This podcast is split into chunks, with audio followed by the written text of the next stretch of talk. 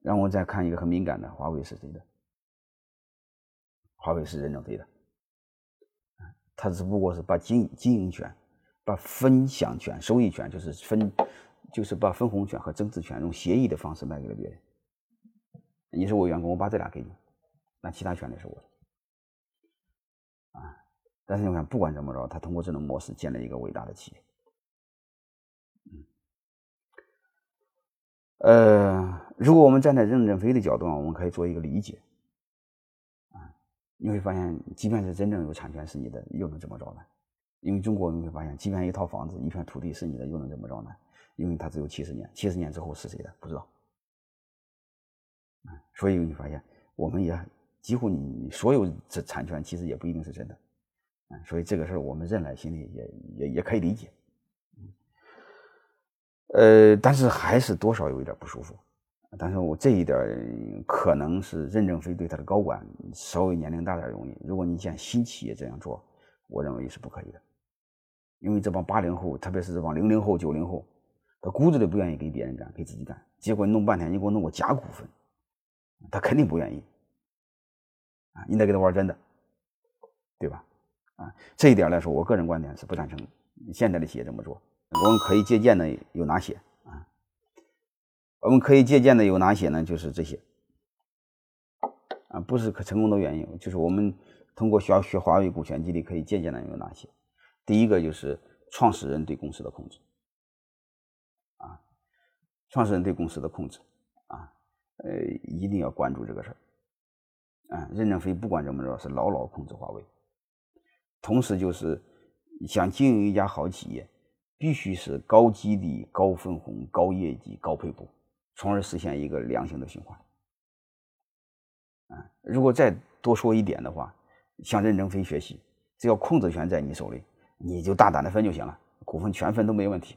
啊，所以任正非导致九十九全部分出去，而且江湖上说句也很好听，就像好像很大方似的，我把股份都分给别人了。其实大家知道，他分的只是收益权，真正的权还在他手里。但是最起码你要落个好名，有胸怀，敢分，最起码你把钱分出去了，全留住了。当然，而且我说过，因为控制权对创始人太重要，这个其实我们能理解。我个人一个建议，我们现在在学习华为，自己在用股权激励，我就不建议这个什么呢？呃，彻底像任任正非那样，把所有的钱给了别人，收益给了别人，全留着。我还是建议要给激励对象一定的继承权、交易权和表决权。我个人观点，你让他参与的越多，他对公司就会越越热爱。所以我建议很核心的人可以参照上市公司，过了一定的禁售期，过了一定的约束条件，他就是这家公司真的股东，就这么简单。那你会最大的担心他乱搞怎么办？啊，你可以专门成立一个持股公司，啊，乱是在上面乱，啊，不影响业务，但是他有一定的交易权、继承权和表决权。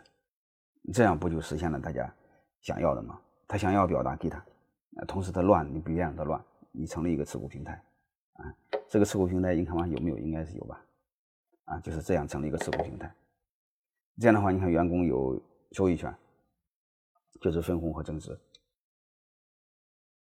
啊，另外他可以继承，但是刚才说我要约定一个年限，你不能给他一年就可以继承，大家都不干活了，你就约定十年之内可以继承。过工工作十年可以继承，不够十年我把股份还要收回来，收回来放到这平台上再来给新的，没关系吧？对吧？然后还有一个，你可以内部交易啊，但十年之内不可以，过了十年可以内部交易，这样大家感觉就不一样。